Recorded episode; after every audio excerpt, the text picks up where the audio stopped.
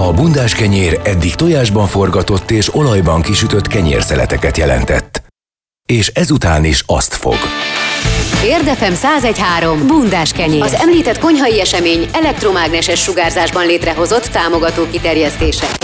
Banyilas Hajnalka és Urbán Szabolcs minden hétköznap reggel 6-tól fél 10-ig úgy nyúl fémmel a teflonba, hogy az nem lesz karcos. Érd FM 101.3 Bundás kenyér. Érden jó, és nem lesz karc. Az EU időjárás figyelő szolgálata a Kopernikusz adatai alapján a mérések kezdete óta az idei volt világszerte a legmelegebb szeptember. 2020-ban a hónap átlag hőmérséklete 0,5 század fokkal, Celsius fokkal volt magasabb az eddigi csúcstartónál, a tavalyi szeptemberinél, a szakértők szerint pedig a jelenség hátterében az ember okozta globális felmelegedés áll. Ennek apropóján hívtuk fel Takács Lajos amatőr meteorológust. Jó reggelt! Jó reggelt! Jó reggelt, sziasztok! Akit mindenek előtt hadd illessek boldog születésnapottal. Boldog születésnapottal. Köszönöm szépen, nagyon jól esik, igazán figyelmesek vagytok, köszönöm. Szóval a globális felmelegedésről már sokszor beszélgettünk veled is, tehát hogy van ennek egyfajta hatása, hogy most igaz, tehát hogy ilyen viccesen is hangzik, hogy 0,5 század Celsius fokkal volt magasabb az eddigi csúcstartónál, mármint hogy a tavalyi szeptembernél, de hogyha ez így folytatódik, hogy mindig fél század százalékokkal elkezd melegedni a szeptember, akkor eljutunk majd oda, hogy a szeptember majd 36-37 fokos lehet? Hát ez, úgy gondolnám, hogy ez már nem a mi életünkben fog előfordulni, mert azért nem lesz ilyen gyors a felmelegedés. De mivel ugye tegnap egyeztettük a mai napot, én kivételesen készültem nektek statisztikai számokkal. Nyilván nem szeretném sem a hallgatókat untatni ezzel, sem titeket, viszont elég érdekesen jött ki a matek a szeptemberi adatot illetően. Hát én ugye mást nem tudok most hirtelen nektek mondani, mint a veszprémi amatőr meteorológusok állomásának a méréseit. A Veszprémben, a mi kertünkben működik ezek a meteorológiai állomás. Én magam 25 éve gyűjtöm az időjárási adatokat, és rendszerezem is, és elképesztő volt a szeptember. Mondanám akkor a számokat, jó? Hogy megengedtetek. A szeptemberi havi középhőmérsékletünk, ugye ez a minimum és a napi minimum, napi maximumok átlaga, a havi középhőmérséklet 18,4 Celsius fok volt. Ez azt jelenti, hogy Veszprémben 5,6 fokkal volt melegebb a szeptember, mint a 100 éves átlag. Az szép. Aztán vannak ilyen kis számaim, ezen gyorsan átfutnék, és nagyobb vagy több magyarázatot nem is fűznék hozzá. Van olyanunk, hogy havi átlagos minimum hőmérséklet. Ez 12,5 fok Celsius volt, és most figyeljetek, a havi átlagos maximum hőmérséklet 24,7 fok volt. Ez egész pontosan 6,3 fokkal magasabb, mint a 100 éves átlag. Tehát ez a napi maximumoknak az átlaga. Az nagyon durva. Én most a saját bőrömön nem éreztem annyira melegnek ezt a szeptembert, viszont... Talán két éve volt az, amikor hát nagyon elhúzódó ilyen vénasszonyok nyara volt, de olyan szinten, hogy ilyen 30 fok közeli hőmérsékletek voltak, és hát nyilván voltak hidegebb időszakok, és az talán befolyásolta az átlagolást, de hogy ott ilyen még október végén még én rövidgatjában rohangáltam, mindenféle gond nélkül, hogy... Tehát azt lehet, ki lehet mondani, hogy évek óta azért ez a tendencia az így van? Tehát ne is várjunk arra, hogy majd egy normális ősz lesz. Normális, az mindig viszonyítás kérdése. Hát az megszokott akkor. Úgy vélem, hogy te is érezted a bőrödön a szeptemberi nyaralásod folyamán, hiszen a nyár legszebb napjait éltétek szerintem. Ja, tényleg? Ha jól emlékszem, ugye nyaralni mentél, és beszélgettünk egy előző adásban arról, hogy mi várhat rátok időjárási szempontból, és azt hiszem, hogy 19-re lapot húztatok, és be is jött. Igen, még napoztunk is, igen. Tök üres strandon. Még egy-két adatot hadd mondjak, jó? Ami még szintén szélsőség. A havi legmagasabb hőmérséklet Veszprémben 30,9 fok volt, de ne felejtsük el, hogy szeptember folyamán több hőmérsékleti rekord is megdőlt, elsősorban a déli ország részben, tehát Bács-Kiskun és Békés megyéről beszélek. Nyilván arról most nem vagyok napra kész, hogy ezek az adatok mik voltak, és még nagyon röviden, tényleg csak pár szám, és utána beszélgethetünk másról. Jó. A szeptember tartalmazott 17-es darab nyári napot.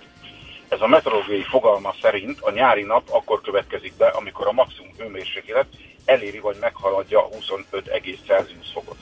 Gondoljatok bele, a 30 napos szeptemberből 17 napon keresztül melegebb volt, mint 25 fok. Az elég szép. Ez a nem semmi. És ami nagyon szomorú, és az utolsó, a legeslegutolsó számadat ön ígérem, hogy mérhető csapadék Veszprémben szeptember 25-én hullott először, egész hónap végig 0 mm volt, így a havi csapadék összegünk 35,6 mm lett, ami meg pontosan a fele a sok éves átlagnak. Tehát ezeket a számokat, ha most összefoglalom, és több számszaki kifejezésem nem lesz, akkor elmondhatjuk, hogy szélsőségesen meleg és szélsőségesen száraz volt a szeptemberi hónap. Hát azt kimondhatjuk, hogy ez az év ez elég asszályos, sőt már tavaly évnek egy része is az volt. Hát igen. Igen, Szabi, az a baj, hogy ezzel az évvel sok baj van. Hát igen, mondom, igen. Nem erre koccintottunk szilveszterkor. Nem, teljesen feleslegesen koccintottunk bármire is szilveszterkor. Valahol olvastam, hogy ha ezt tudom, hogy így lesz, akkor földhöz. Vágom, igen, hogy lefekszem aludni 11-kor. Hát én azt úgy látom, mert már évek óta ezt nézem, aztán lehet, hogy teljesen amatőr a megközelítésem, vagy hozzá nem értő, hogy tulajdonképpen a nagy baj nincsen, mert hogy ugye a tavasz is teljesen másképp alakult, tehát nagyon-nagyon nehezen indult be idén is a jó idő, és hogy mondjuk ez az egész kupac, amit nyárnak nevezünk, ez így eltolódott mondjuk egy hónappal. Az lehet, hogy ez így van? Vagy... Igen, mégpedig azért tolódott el, és akkor mászunk bele egy picit ebbe a Vénasszonyok nyara történetbe. Megint szeretnék egy fogalmat tisztába tenni, tudjátok, ezt szoktam csinálni. Vénasszonyok nyaráról akármilyen jó idő van, csak az őszi napforduló után beszélhetünk. Előtte késő nyár, meleg őszi idő, stb. A Vénasszonyok nyarának a feltétele, amiről te beszéltél, hogy október második felében esetleg rövidgatjában lehet szaladgálni, egy blokkoló anticiklon helyzet kell, amikor a légköri frontok nem tudják megközelíteni egy magas nyomás övezet miatt a Kárpát-pedencét. Ekkor alakul ki a klasszikus Vénasszonyok nyara, ami gyakorlatilag ugye úgy néz ki, hogy október végén simán benne van, hogy esetleg reggelente már egy kicsit deres a fű, aztán ahogy Hajni említette ezzel az öltözési problémával, utána kisüt a nap, leolvad rólad minden ruha, és utána 25-26 fok is lehet. Nagyon kellemes hőérzettel, mert ugye nem fúj a szél. Most sincs, ma reggel sincs túl hideg, csak ugye az erős szél az kellemetlen hőérzetet okoz nekünk. Múltkor olvastam egyébként arról, hogy a Vénasszonyok nyara az honnan ered, és ja, hogy hát edukálunk most, hogy amikor ugye véget ér a nyár, akkor a mamák kiülnek a padra a napsütésbe, és hogy ugye ez jellemző kép volt annak idején vidéken, és hogy állítólag innen ered ez az egész dolog. Hogy ők a falusi térfigyelő kamerák. Így van. Nem megbántva őket. És az indián nyárra viszont nincs exakt elfogadott magyarázat, csak találgatják. Hát ez nyilván nem Magyarországról származik ez az elnevezés, hanem valahol az Egyesült Államokból, észak-amerikai területről, de egyébként Nyugat-Európában is használják. Majd ezt egyszer megfejtjük, jó? Mert most nem ezért gyűltünk itt össze. Nagyon szívesen felkészülök belőle. Októberben mi várható? Igen, az a következő kérdésünk, igen. Nem tudom. Köszönjük szépen, hogy itt voltál velünk. Októberben most nem ilyen időjárásnak kellene következni, ami következik.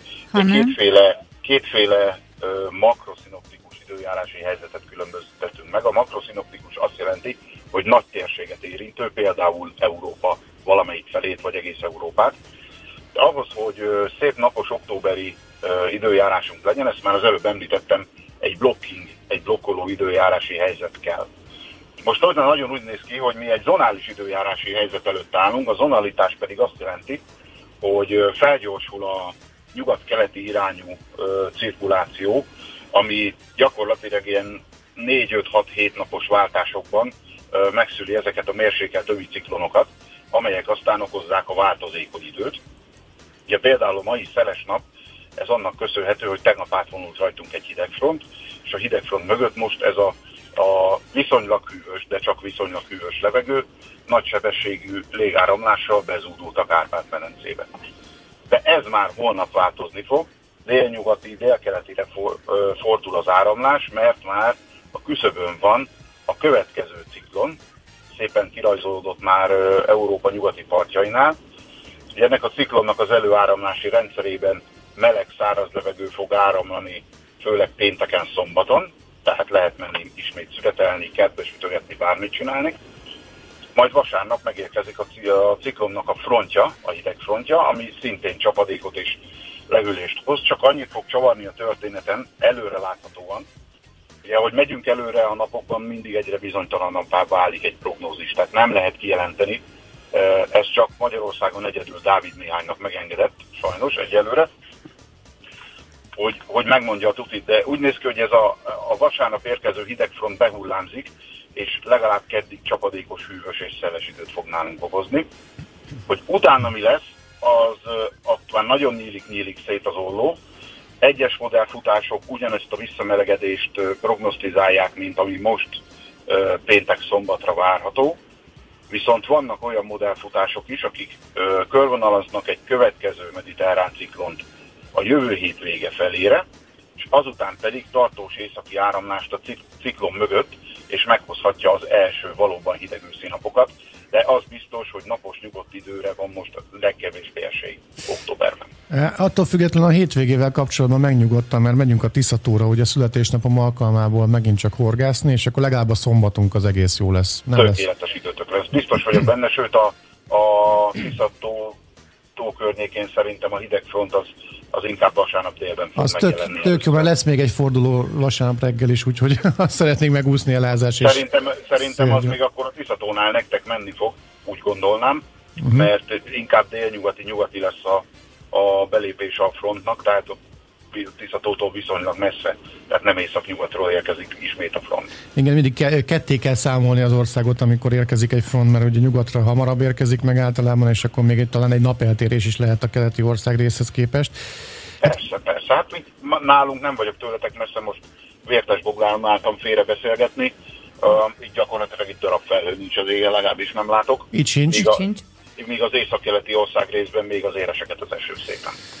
Hát köszönjük szépen, hogy itt voltál, és jó utat neked, és annyit még azért így zárásként elmondanék, hogy ugye exakt megfejtése nincs az indián nyárnak, de arról gondolják, hogy Észak-Amerikában ebben az időszakban indultak el a nagy vadászatokra az indiánok, és talán ehhez köthető az indián nyár kifejezés, és hát nyilván ugye angol száz területről érkezett.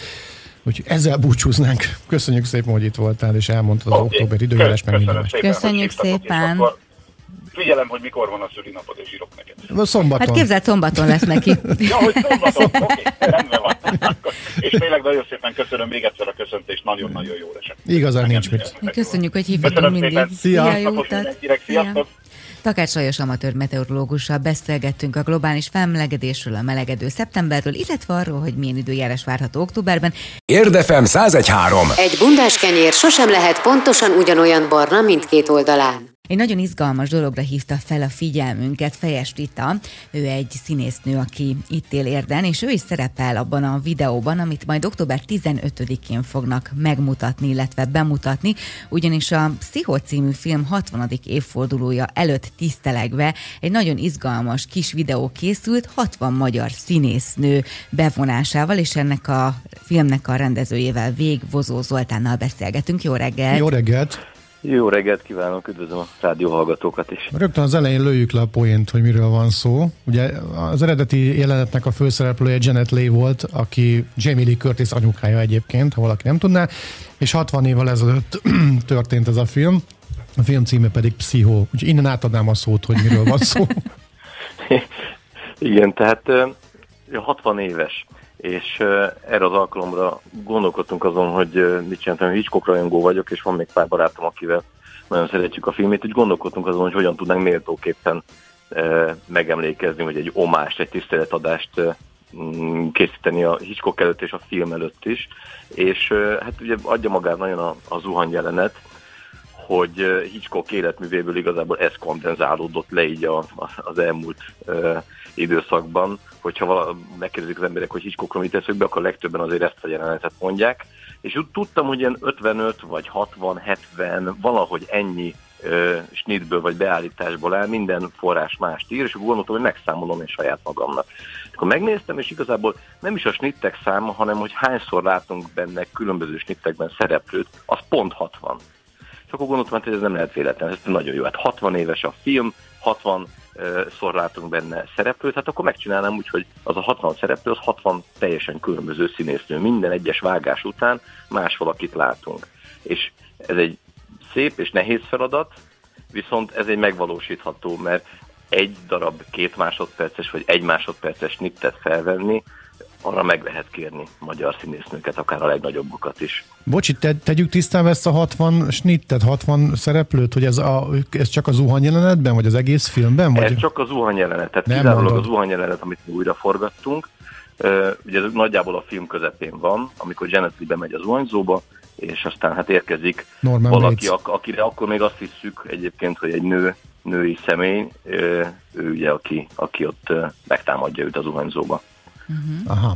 És örömmel mondtak igent erre a felkérésre a színésznők? Nekem mindig az jut eszembe az ilyen felkérésekkor, hogy vannak, akik esetleg nem szívesen vesznek részt benne. Én azért gondoltam, vagy azért onnan jön ez az egész, hogy egyszer szerveztünk egy kimondottan jótékonysági koncertet, és volt, aki azt mondta, hogy ő nem jótékonykodik, meg nem jön el ilyen helyekre játszani, hogy mindenki igen mondott, akiket megkerestetek? Hát 100%-ában volt, aki nemet mondott, de elenyésző. A legtöbben ők nagyon-nagyon örömes boldogsággal jöttek. Most nem akarok hülyeséget mondani, de kb. 3-an mondták, hogy valamilyen okból kifolyólag nem. Fáj a hajuk, vagy nem érnek rá. Igen. Ugye itt a legnagyobbak is benne vannak ebben a szerepben. Ilyen kis kulisszatitkokat el tudsz mondani, hogy ki az, aki mondjuk a legkevesebbet szerepel, vagy mondjuk inkább azt, hogy mondjuk hány másodpercig, és ki az, aki mondjuk a leghosszabb ideig. És ez az egész jelenet, ez hány perc lesz amúgy? Tehát úgy rendesen annyi, amennyi a filmben volt? Képkockára pontosan forgattuk újra. Aha. Tehát amikor az eredeti jelenetben a legrövidebb ideig látható testrészt, egy kar, ami tart egy kést, és csak átlindul a képen, 5 darab képkockára látunk, akkor arra az 5 képkockára fölkértem külön egy színésznőt. Egyébként ő egy kakuktojás, ő egy angol színésznő, Caroline Bolton, ő itt lakik Budapesten, az összes többi a magyar színésznő. Uh-huh. Tehát ő, aki a legrövidebb ideig van, 5 képkocka, és a leghosszabb ideig pedig Losonczi Kata van. A jelenet végén, amikor lecsúszik a csempe falnak dőlve a Janet Leigh az eredetibe, nálunk Losonczi Kata, ő 18 másodpercig csúszik le. Egészen elképesztő. Főszerep. Figyelj csak, nézem itt a képeket a film.hu-n, és hát látom, hogy itt ilyen felfújható gyerekmedencével operáltatok, amikor a forgatás történt. Gondolom az a zuhanyzás miatt kellett, hogy... Én akkor mindig az jut eszembe, hogy egyszerűbb felépíteni egy indíszletet, mint elmenni egy fürdőszobába? Mi mind a kettőt megcsináltuk. Mi fürdőszobában is voltunk, és a díszletet is felépítettük. Ugye annyi hátrányom volt a Hitchcockhoz képest, hogy nem áll mögöttem se a Universal, se Paramount, és akkor azon gondolkodtam, hogy lehetne ezt legegyszerűbben megcsinálni. Most vannak olyan snittek a filmben, amikor konkrétan látjuk a fürdőkádat felülről, és megy benne le a víz. Meg ugye azért is híres ez a zuhanyjelenet, hogy ez volt az első mainstream film, ahol WC-csészét látunk, és le is húzzák, hogy annak is működő WC-csészének kellett lennie.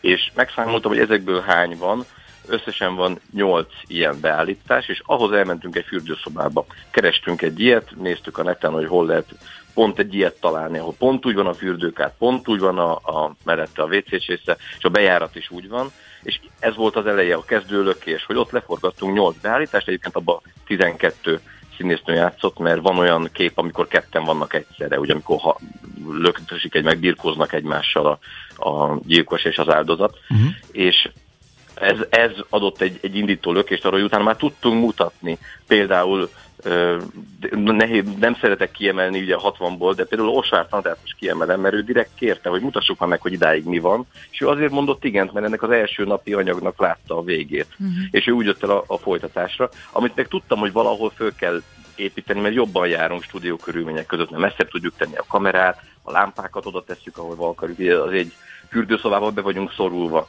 ott ha kicsi a hely, akkor hiába érzi azt az ember úgy, mikor belép, hogy na hát ez pont olyan, mint az zuhanyjelenetben, az is egy stúdió volt, ugye messzebb tették szépen a lámpát és a kamerát is, és tudtuk, hogy valahol föl kell építeni, gondolkodtam, hogy raktárt szerezzünk, vagy szoktak ugye repülőgép hangárokba menni, és olyan megtiszteltetés ért minket, hogy a Mácsai Pál az Örkény stúdiót azt biztosította részünkre, és ott gondolkodtunk, hogy hogy legyen csempe, mit csináljunk, kimarassuk fából, de a vége az lett, hogy kicsempéztünk két díszletfalat, és azt betettük a sarokba, szereztünk ajtót, szereztünk a falra olyan villanykapcsolót, ami kellett. A legnehezebb van egy lámpa a filmben, egy ilyen hotel szállodai lámpa, és az ember ránéz, és hát azt hiszi, hogy na, hát ez ilyen lámpát szerzek valahol, hát azt nem is tudom, 2 hétig kerestük az összes webshopot, végignéztük, elmentünk a lámpaboltokba, nem volt olyan lámpa, és még aznap reggel, mikor már ahhoz a jelenethez értünk, még akkor sem volt meg a lámpa, és a díszlettervezőnk és díszletépítőnk, Szimet Gyuri, ő otthon reggel zuhanyzás közben a gyerekének a játéktartó műanyagját észrevette, hogy ha azt megfordítja fejjel lefele, és tesz bele egy lámpaizzót, akkor az pont úgy fog kinézni, mint a filmbeli lámpa. Úgyhogy végül aznap reggel megoldódott ez is. Figyelj, csak egy ilyen kezdeményezés innen Magyarországról szerinted szétröppelhet a világban? Hát van egy álmom, van egy vágyam, akkor az a válasz, hogy igen. De hát az internet az egy kifürkészhetetlen dolog. Ugye ez interneten lesz bemutatva, és ott terjesztjük.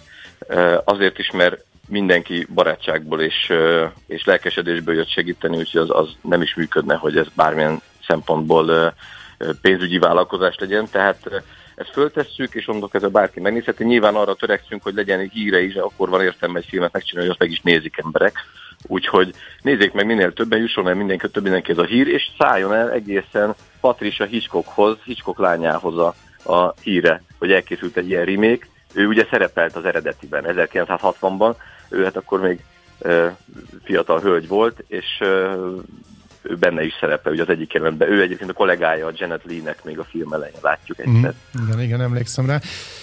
Még egy picit Alfred Hitchcockról, ugye nem kérdés, hogy ő kicsoda, mit tett le az asztalra, de ugye én a zenéből tudok így kiindulni, hogy annak idején, amit a 80-as években voltak kedvenc zenekaraim, de hát azért most már én is csak magam hallgatom, tehát így nem virgázom vele, mert hát azóta születtek sokkal modernebb, sokkal csitti-fittibb alkotások zenében is, és a filmben is, és hogy Hitchcock az úgy még időtálló, tehát hogyha mondjuk egy fiatalnak így nem edukációs szempontból, hanem mondjuk szórakoztató szempontból azt mondjuk, hogy te figyelj, nézd meg a madarakat, vagy mondjuk a pszichót, akkor ugyanolyan szórakoztató, ugyanolyan borzongató, mint annak idején volt. Hát nyilván akkor ugye teljesen újnak számított ez, és bevállalósnak annak idején, amikor ez elkészült az a film, hogy most még úgy állja a helyét egy ilyen film.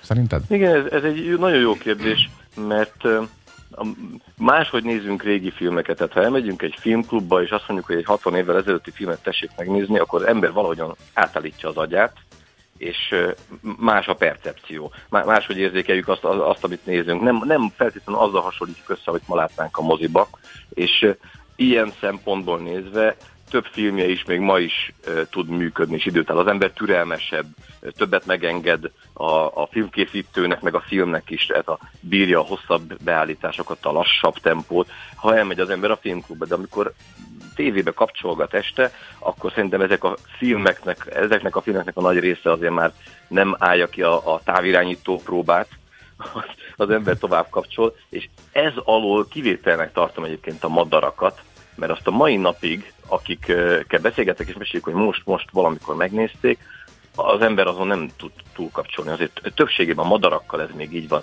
A pszichóval kevesebb ilyen történetet hallottam, de a madarak egyrészt a személyes kedvencem, és pontosan ezért, mert amikor kisebb voltam, hát már akkor is az a film is 40 éves lehetett, emlékszem, hogy az hogyan leszögel, oda bilincselt a tévé elé. És azt szerintem az a mai napig egy ilyen film, hogyha ki kell emelni valamit az életműből. Igen, hát én a pszichon is, én ott se kapcsolnék el, tehát én is gyerek voltam, amikor ezt teljes illegalitásban megnéztem. Igen, a pszichót. Igen, hát nagyon rettegtem tőle. Borzalmas volt utána elaludni. Nagyon. Tehát hatásos volt, tehát nyilván nagymestere volt ennek a típusú hatáskeltésnek. Igen, ahhoz csak annyit hagyd tegyek hozzá, hogy a pszichónak ez az ikonikus jelenet, de maga a film is annyira sok dologgal tele, sok megoldással, képi megoldással tele van, amit onnantól kezdve mindenki feldolgozott, utánzott, hogy de akár rajzfilmekbe, akár filmekbe, hogy legtöbben egyébként nem is a pszichóban találkoznak a pszichóval, hanem most mondok egy személyes példát, én a Rendőrakadémia 3-ban láttam. Ezt, az egyben volt, amikor a fokrémes tubussal jön az üvöltöző. Direkt utána néztem, én is azt hittem egyébként, de a 3-ban ja, van tényleg, amikor a rossz fiú, a fokrémes tubus, beindul a zene, hát én ott láttam ezt először. Mondom, ez milyen jó, hogy azt hiszük, hogy egy késsel jön valaki a függöny mögött, és eltelt utána nem tudom hány év, és megnéztem, hogy ja, csak van egy ilyen film, jó. Ez egy visszaemlékezés.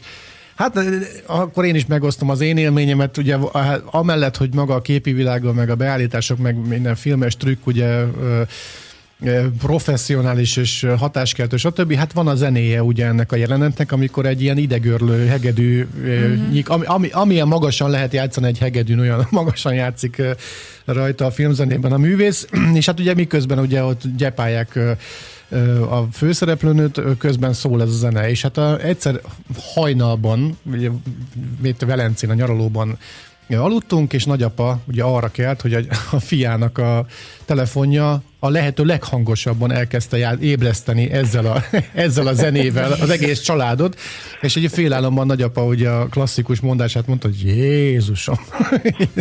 Ugye nekem igazából ez égett be így a felnőtt koromban. Hát annyira nem jó sztori, de ott akkor nagyon röhögtem rajta, pedig még félálomban voltam én is.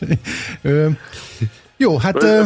Az eréhez annyi, hogy van Nevesházi Peti, aki fotókat készített nekünk, minden színésznőről készült, ott a helyszínen egy kis mini stúdiót berendeztünk egy sarokba, és mikor én óvatosan megkértem őt, hogy segítsen már ebbe a projektbe, beszélek vele, egyszerűen megszólal a telefonja, és ez szólal meg a telefonjáról, amit most mondasz, a Bernát Hermannak a pszichozenék írult, hogy rajongó.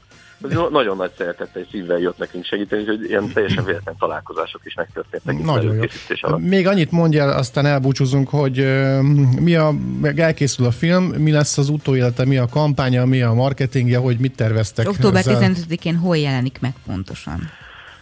15-én, nem tudom, konkurens újság, az konkurencia, hogy mondjam el, hogy melyik újságban lesz egy online premier, ott fog először. Ez egy rádió, úgyhogy nyugodtan mondhatod. Hát ez a 24.hu-n fog megjelenni október 15-én, és onnantól kezdve YouTube-on hozzáférhető lesz, és hát, hogy mi a marketingje, van nyilván egy Facebook kampányunk, amit most folytatunk, mindenkit kérek, hogy kövesse be az oldalunkat, és minden nap kiteszünk valami kis érdekességet, akár azzal, hogy mi forgattuk, akár azzal, hogy Hitchcock az eredetit hogy forgatta. Ezen túl arra törekszünk, hogy minél több helyen hírt adjanak róla. Mondom, a célunk az az, hogy nézzék meg, legyen az, hogy ha legalább ennyit megtanul, vagy meghal valaki most Hitchcockból, hogy ki volt, mi volt Hitchcock, hát most már ő tényleg egy legenda, egy antik, egy reneszánsz mester, most így nagyon képletesen fogalmazva. Ha ezzel hozzá tudunk ahhoz járulni, hogy az ő neve és a műve jobban fennmaradjanak, akkor mi már boldogok vagyunk. Be is lájkoltam a Pszicho 60 nevű oldalt. Gondolom, jó helyen járok, ugye? Így van, köszi szépen, igen. Rendben, erre buzdítanánk mindenkit. Október 15-én tehát bemutató a Pszicho 60 című film. 60 színésznővel emlékeznek meg a 60 évvel ezelőtti 60 snittből álló jelenetre Alfred Hitchcock Pszicho című filmje kapcsán. Köszönjük szépen, hogy itt voltál. Köszönjük, és beavattál a részletekbe. Szia! Vég Zoltánnal, Vozóval beszélgettünk, aki a rendezője volt ennek a filmnek. Érdefem 101.3 Bundás kenyér. A világ első egyaránt jobb és balkezes rádióműsora, formatervezett kézreálló műsorvezetőkkel, praktikusnak nevezhető frekvenciával és laza 3,5 órás műsoridővel. Minden hétköznap reggel 6-tól fél 10-ig. Ha október, akkor a látás hónapja, amely immár 14 éve egy nagyszerű lehetőség arra, hogy kiemelt figyelmet fordítsunk az egyik legfontosabb érzékünkre, a látásra, és hogy pontosan mi zajlik ilyenkor, arról Szabadi Zsolttal, a Magyar Látszerész Szövetség elnökével beszélgetünk. Jó reggelt! Jó reggelt! Jó reggelt kívánok önöknek! Ugye 14 éve van ez a program, amelyben ugye októbert a látás hónapjának neveztétek el. Én emlékszem még, hát fiatal voltam, amikor így néztem, és hogy október a látás hónapja, ez vajon mit akarhat? És aztán nyilván évek kellettek ahhoz, hogy felfogjam, hogy ilyenkor tényleg elmehetek, és a legtöbb optikában ingyenesen megvizsgálják a szememet, és segítenek nekem, mert hogy nagyon sok embert azt tart vissza az év többi hónapjában talán, hogy ezt egy ilyen drága dolognak gondolja. Hát reméljük azért, hogy nem olyan drága, mert ugye mégiscsak a látásunkról van szó, és valóban ebben a hónapban az optikusok kiemelt figyelmet fordítanak arra, hogy a lehető legtöbb érdeklődőt fogadják és szeretettel várják az optikai szaküzletekben, és a lehető legtöbb információval lássák el az embereket arról, hogy az ő látásuk éppen abban az adott pillanatban milyen állapotban van, mit látnak, mennyire látnak jól, élesen. Esetleg, ha van szemüvegünk, akkor azzal mit kellene tenni, jó, megnézzük a szemüveget is, átnézzük alaposan, és hát mindig a legfrissebb, legmodernebb megoldásokat igyekszünk ajánlani, bőséges szaktanácsadást igyekszünk adni a betérőknek, és akik megtisztelnek bennünket az optikai szaküzletekben a bizalmukkal. Bátorítunk is persze mindenkit, jöjjenek bátran, hiszen mégiscsak a látásunkról van szó, ami a egyik legnagyobb kincsünk. Fordítsunk egy kis figyelmet a látásunkra. Meg is töröltem a szemüvegemet a látás hónapjának tiszteletére. Van annak valami különösebb oka, hogy épp október lett a látás hónapja, vagy ez volt szabad? Hát ezt a nagyszerű elődöket, akik ugye ezt a kampányt annól összerakták, amikor én is megkérdeztem erről, hogy mi az oka az októbernek, akkor ők is valami ilyesmit mondtak, hogy ugye már túl vagyunk a nyáron, már túlestünk az iskolakezdéssel kapcsolatos nem kevés feladatokon, és még nem csúszunk bele a karácsonyba, amikor természetszerű már mindenféle ajándéktárgyakra fókuszálunk, ha mondhatom így optikailag, úgyhogy ez egy jó időszaknak látszott, és azóta bizonyult is, hogy az embereket ilyenkor meg lehet szólítani ezzel az üzenettel, van rá idő, és azt is mondjuk az embereknek, hogy szakítson magára mindenki 15-20 percet, hát ennyit megérdemel a látásunk. Abszolút. Van bármiféle tendencia, amire így felfigyelnek a látszerészek? Én most kerültem közel ehhez a dologhoz, ugye 40 pluszosan, hogy ez a közellátás az nem annyira megy most már, és hát úgy látom, hogy egyre inkább egy ilyen mélyülő kútban találom magam, mert mindig kell új szemüveg, ugye egyre rosszabb. Hogy van olyan, hogy így felfigyelnek olyasmire, hogy hoppá-hoppá a lakosságnak a látása bizonyos szempontból másképp alakul, mint ahogy az elmúlt 20 évben mondjuk. Vagy ez egy teljesen hülye kérdés? Nem, abszolút nem hülye kérdés. Vannak mindig olyan éppen tipikus körülmények, amelyek egy picit erősítik ezt a hatást, vagy erősítik azt az érzést, hogy az embereknek jobban kell ezzel foglalkozni. Például ugye az idei év, ez egy nagyon fura év, vagy érdekes év. Hát az idén megtanultuk azt, hogy home office, ugye? Azt se tudtuk tavaly ilyenkor még jó sokan, hogy ugyan mit jelenthet ez. Mondjuk kerti munkára gondoltunk, de ezt nem neveztük home office-nak. Na most például egy ilyen körülmény, mint amit az idén ugye sokan belekényszerültünk ebbe, ez gyakorlatilag ugye otthon ülünk, monitort nézünk 6-8, akár még több órában, túlterheli a szemünket. A gyerekeink online oktatásba kényszerültek, reméljük, hogy ez most már nem így lesz, és az ő szemüket is túlterhelte.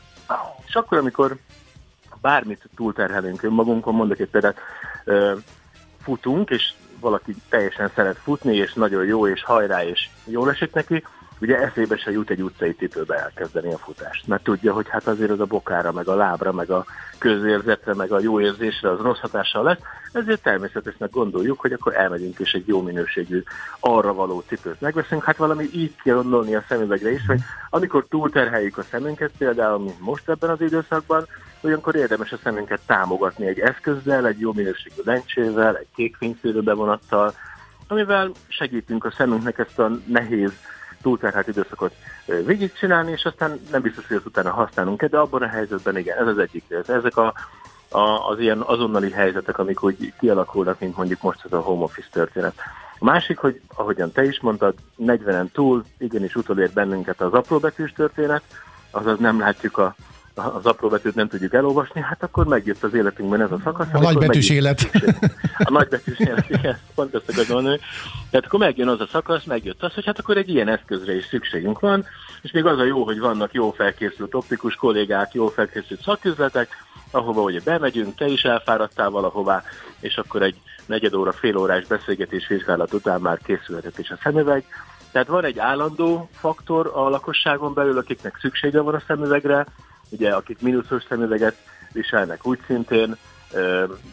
Tehát ez egy állandó része, és aztán jön az életkorunkkal, amikor belépnek ilyen szükségszerűségek, és jöhet még akár mindenre egy home office, és ennek az elegye, ennek az összessége adja, hogy várjuk a lakosokat, és akinek csak tudunk segítünk, mindenkinek a saját élethelyzetére nézve. Amiket elmondtál, az alapján nekem támadt egy gondolatom, hogy van olyan statisztika felmérés, hogy mondjuk az ország különböző területein vagy lakosság összetétel szempontjából, vagy munkavégzés szempontjából kik azok, akik érintettebbek így látás technikailag. Hát gondolom egy öntésznek kevésbé van terhelve a szeme, mint mondjuk egy irodai dolgozónak. Hát ennyire részletes statisztikáról nem tudok. A nagy számok azt mutatják, hogy ugye a lakosság felének szüksége van szemüvegre, és nem mindenki visel egyébként szemüveget, azok közül sem, akinek szüksége van rá, mert valahogyan mégsem jönnek el az emberek mindig a vizsgálatokra, ezért mindig bátorítjuk őket, hogy szálljanak magukra 20 percet. Tehát a nagy számok alapján a lakosság fele az, aki szemüveget visel. Körülbelül ezt látjuk, ezeket felmérésekkel látjuk, és akkor ennek a fele lakosságnak a nagy részét igyekszünk elérni, és ugye ezen fölül vannak, mondom még egyszer, ezek az ad hoc helyzetek, amikor valamilyen olyan helyzetbe kerülünk, amikor szükségünk van. Az előző példát, illetve öntészt mondtál, jól? Igen. Igen, hát most, ha egyébként egy mínuszos dioptriája van, akkor neki is kell szemüveg. Uh-huh. Attól független, hogy... Tehát ezek egyedi dolgok, ezt nagyon nehéz így megfogalmazni, ez egy személyes történet, ahogyan te is elmentél az optikába, odaülsz, pár percet beszélget veled a kolléga, megkérdez az élethelyzeteidről, mit dolgozol, hol dolgozol, hogy csinálod, ilyen panaszaid vannak, például apróbetű probléma, és akkor onnantól már a kollégák tudják, hogy jó, akkor ebbe az irányba kell elindulnunk, és akkor hamarosan kiderítik a problémára a megoldást, mert ugye mindig az a fontos, hogy végül legyen megoldás. Hát ugye az érintettségem az nekem annyi, hogy ugye olvasáshoz kell szemüveg, vagy hát monitorozáshoz, nem pedig a távollátáshoz. Az volt, nyilván hova mentem el az első olyan optikába, amit ugye az ország számos területén meg lehet találni, van 3, 4 vagy 5 ilyen cég, vagy talán több is, de hogy vannak ezek a pici optikák, és ugye most járunk horgászni, az most tök mindegy, de ott van egy optikus srác, hát és olyan oltást kaptam, hogy én miért oda megyek, és hogy miért nem a kis optikába megyek, hogy mi a különbség én azt hittem, hogy ezek el fognak egyébként tűnni a nagyok megjelenésével, de hogy mi a különbség egy kimondott egy darab boltból álló optikus feliratú bolt, és mondjuk a nagy hálózatok között, aki minden bevásárlóközpontban is meg lehet találni. Van egyáltalán különbség, tehát bárhol bemehetünk, vagy azért mondjuk a kis optikák teljesen más szolgáltatást nyújtanak látással kapcsolatban? Én azt mondom, hogy a szakmai alapok, hogy valaki mitől optikus, ez mindenütt egyforma, az nem kérdés. Tehát mindenütt szakértő, hozzáértő kollégák ülnek a pult túloldalán, ez fontos. Az áruválaszték mértékében lehet különbség, az összetételének a mienségében is lehet különbség, de ez ugye szubjektív, kinek melyik szemüveg tetszik, milyen stílus tetszik, stb. Amiben talán egy úgynevezett egyszemélyes, kis, pici, vagy akár családi optikának mondható optika talán egy picit többet tud nyújtani, az a több ideje van a vevőre, az rád. Aha. Az rám is. Egy picit többet tudunk beszélgetni az illetővel, kicsit jobban tudjuk felmérni a szükségeket, egy kicsit más az eladás technika, egy kicsit személyesebb a viszony. Ezek nem a legfontosabb dolgok, de nem is jelentéktelen dolgok, és ezzel nem különbséget szeretnék tenni a úgynevezett nagy hálózatok és a családi optikák között, de ez hangulatban mindenképpen egy különbség, de mondom még egyszer, szakmailag nincs különbség, ugyanabban az iskolában végeznek a kollégáink, ugyanott végeznek az optometrista kollégák a Szemmelweis Egyetemen, tehát a szakmai szintek azok egyformák. És ha eljutottam odáig, hogy akkor elmegyek, és tényleg szükségem van szemüvegre, akkor ezt így össze tudod nekünk foglalni, hogy mi alapján, milyen szempontok alapján érdemes szemüveget választani? Mert aztán bementem egy ilyen optikába, és hát olyan kérdéseket tettek fel, azt sem tudtam, merre vagyok. Szóval, hogy mi alapján döntsünk szemüvegválasztás ügyben? Keret, miből van a keret, milyen illesztése van, hogy megy a fejemre, üvegből vagy műanyagból van a lencse, szóval ilyen választék van azért? Vagy választási lehetőség? Igen, ez egy nagyon bőséges téma, amiben így belekérdeztél hirtelen. Talán úgy rövid válaszok. Azt mondanám, hogy ugye például a lencsék. A szemüveg lencséknek a 98%-a van már műanyag alapanyagból készül, és adja magát, hogy akkor a 2% körül az üveg. A műanyag sokkal könnyebb viselni, súlya is lényegesen kisebb, ugyanakkor megfelelő rétegek nélkül természetszerűleg jobban karcolódik. De nem is nagyon adnak el már a kollégák jó rétegezés nélkül műanyag lencséket. Műanyag lencsébe szabad bízni, tökéletes megoldás, kiváló rétegezések vannak rá, ilyen-olyan karcáló rétegek, portaszító, zsírtaszító, fényszűrő, antireflex, stb. Ilyen érdekes megnevezések vannak. Ezek mind működnek, ezek mind jók, hogyha rajta vannak, de ennélkül nem adnak el a kollégák lencséget. Aztán a következő, hogy mondjuk valakinek egyfókuszú, vagy akár multifokális lencsére van szüksége, mert ugye ha például te azt mondod, csak olvasni kell szemüveg, de mi van annak, az mint jó magam, akinek távollátáshoz is szükséges a dioptria. Ugye én már olyan lencsét viselek ennek okán, amiben több dioptria van benne, azaz multifokális. Ez egy nagyon jó megoldás, kellett hozzá kb. 2 nap, hogy egy picit úgy a fejem megszokja, hogy mit látok szó szerint. De hát aztán nagy örömmel konstatálta a fejem, hogy végre újra megint mindent látok, és akkor 2-3 nap megszokás után ez egy tökéletes, nagyon modern megoldás. Ezeket mindig említik a kollégák az üzletekben az érdeklődőknek, mert ugye, ha én most azt mondtam volna, hogy nem kérek multifokálisra, akkor lelkem rajtogja, akkor 2 szemüveggel kell élem az életemet. Egyikkel látom majd az apró betűt, aztán, hogyha távolra akarok nézni, akkor villámgyors csere, és látok távolra. Na most ugye vannak olyan helyzetek, amire erre a villámgyors cserére nincs idő, ha mondhatom, például autóvezetés, vagy ilyesmi. Tehát ezek a lencsék kérdés, hogy milyen szemüveget szeretnél választani, ez nagyon szubjektív kérdés. Ugye mindig vannak trendek, hogy most éppen a műanyag szemüvegek a divat, vagy éppen a fém, és ugye ezek a trendek mozognak, most éppen a műanyag a divat, de már egy picit mozdulunk a fém irányába, most már megjelentek újra azok a szemüvegek, aminek műanyag a frontja, de nagyon szép díszített fémszára van.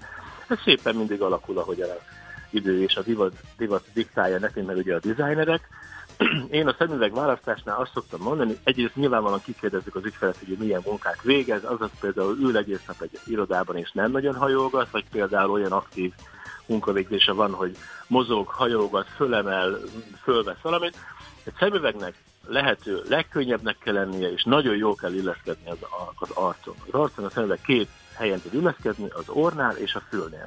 Ezt a kollégák segítenek kiválasztani, beállítani a szemüveget, és akkor itt adódik egy újabb feladat, a hosszú körmondat vége felé már, hogy amikor valaki kiválasztott egy szemüveget, és be van neki állítva, és tökéletesen áll a fülén, és az órán, és az arcán, és mindenki boldog, eltelik 2 hónap, és csúszkálni kezd a szemüveg. Ilyenkor jön a kapcsolat az optikusommal, a jó kis családi optikával, akár vagy a hálózatos optikával, és hát akkor bemegyek hozzájuk, és megkérem őket, hogy legyenek olyan kedvesek 2 percben újra beállítani a szemüveget, és biztos vagyok benne, hogy mindenki segíteni fog.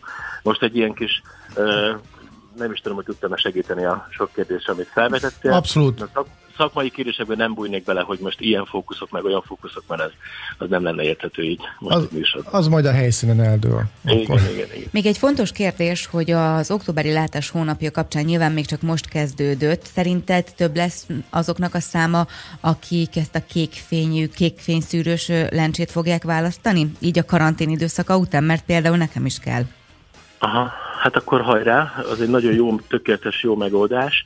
Évek óta a kékfényszűrő réteg, mert ugye ez egy réteg, ami a lencsén rajta van, évek óta a legnépszerűbbek közé tartozik minden lencsegyártónál, minden lencsegyártó rendelkezik is ezzel a megoldással. Ez nagyon jó megoldás, egyébként tényleg pihenteti a szemet, és valóban szűri azokat a káros hullámhoz tartományokat, amely a szemünkön esetleg bajt okozhatna. Azt gondolom, hogy ez az idén is így lesz. Tehát biztos vagyok benne, hogy ez egy népszerű réteg lesz, és sokan fogják kérni, gyerekek, felnőttek egyaránt, és örömmel fogják használni. Évről évre azt tapasztaljuk, hogy egyre többen jönnek a kampány hatására az optikákba, és valóban ugye most indult 1-ével, de ilyenkor 8-10 táján szokott ez számokban is megmutatkozni, hogy most már lassan kezdenek betelni az időpontok az optikáknak a füzeteiben. Úgyhogy ezzel számolunk, hogy növekvő érdeklődéssel és ezekkel ahogyan mi fogalmazunk, ezekkel a nagyon modern és nagyon jó optikai megoldásokkal tudunk kedveskedni az ügyfeleinknek. Köszönjük szépen, hogy itt voltál, és elmondtad nekünk a látás hónapjával kapcsolatban a legfontosabb tudnivalókat, és hát akkor mindenkit arra kapacitálunk, akinek egy kicsit romlik a látása, vagy baj van a látásával, irány az optika. Az októberi hónapot erre találták ki a látszerészek, a látás hónapját. Köszönjük szépen még egyszer, hogy itt voltál. Köszönjük szépen, szép napot. Örömmel, szép napot nektek is, és mindenkinek. Szia. A Magyar Látszerész Szövetség elnökével, Szabadi Zsolttal beszélgettünk októberről, a látás hónapjáról. Forró és friss, és a függönyön is áthatol, mégsem hagy foltot. Bundás kenyér. Érdefem 101.3. A vonalban pedig Fejes Rita, érdi színésznő. Hello! Jó reggelt! Hello. Jó reggelt, ért! Sziasztok! Jó reggelt! Ugye azért hívtunk, mert beszéltünk már a film rendezőjével, ami ugye annak kapcsán készül, hogy 60 éves lett a Pszichó című Hitchcock film, és egy csomószor megjelenik a 60-as szám ezzel a projekttel kapcsolatban, például úgy, hogy 60 színésznő szerepel az ikonikus jelenet újragondolásában, ugye ez a zuhanyzós jelenet. Így van. Na. Hogy kerültél te ebbe a filmbe? Felhívtak.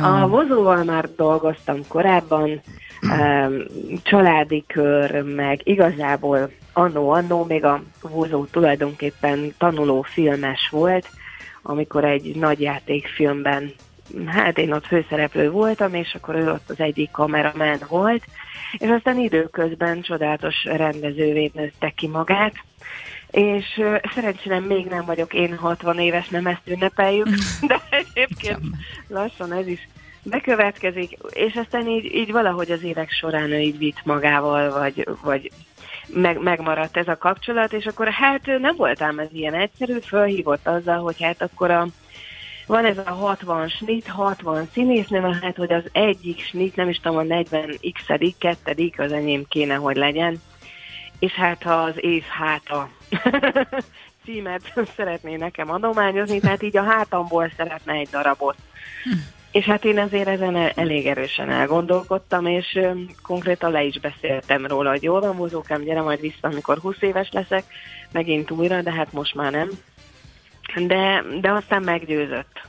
Meggyőzött, meg hát neki így mindent elvállal az ember, bármit. És úgy gondolod, hogy nem elég jó a hátad, vagy mi miatt beszélted le róla? Hát tudod, tehát, hogy azért nem tudom, mennyire lehet ezt mondani, tehát, hogy azért beállsz egy zuhanyzóba, nyilván nem fürdőruhába állsz be, tehát jó, alul igen, de fölül nem.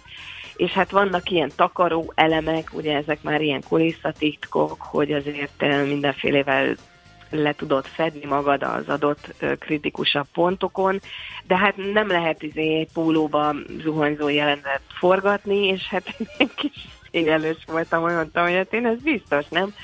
De aztán megnyugtatott. Látnád Szabolcs arcát, Rita? Annyi pikírt kérdésem van ezzel kapcsolatban.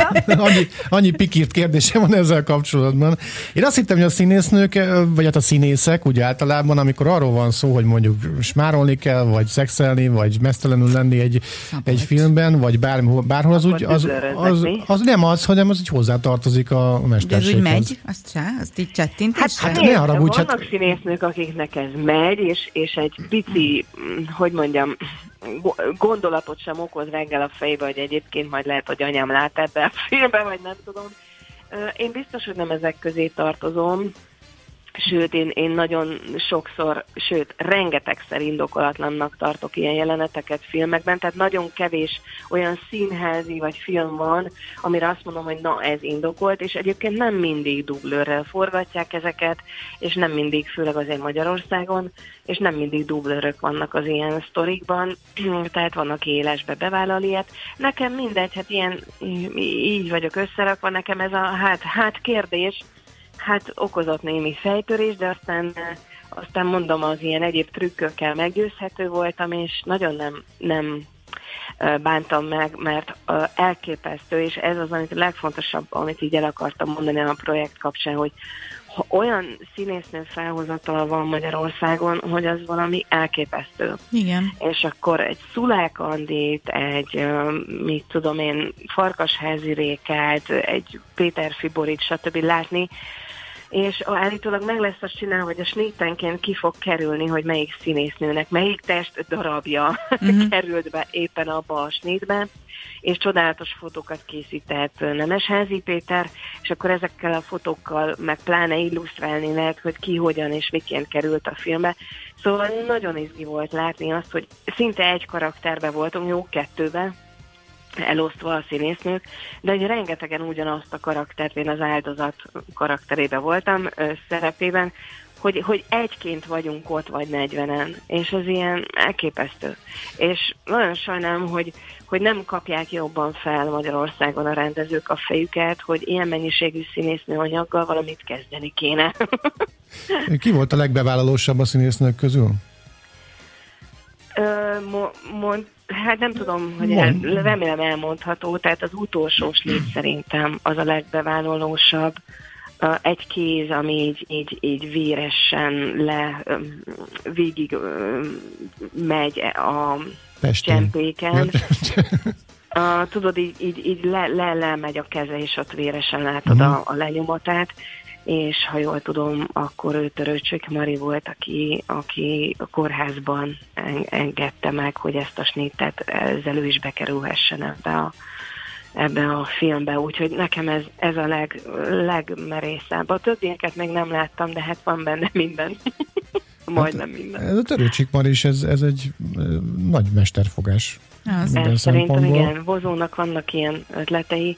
Ez óriási, és az, hogy tudjátok, hát ő most azért nincs jól egy jó ideje, és hogy megengedte, és bevállalta, és csak a keze, ez olyan gyönyörű gesztus az ő részéről és a film részéről, és ez szerintem klasszissá fogja tenni ezt a kis projektet, ami egy különleges projekt.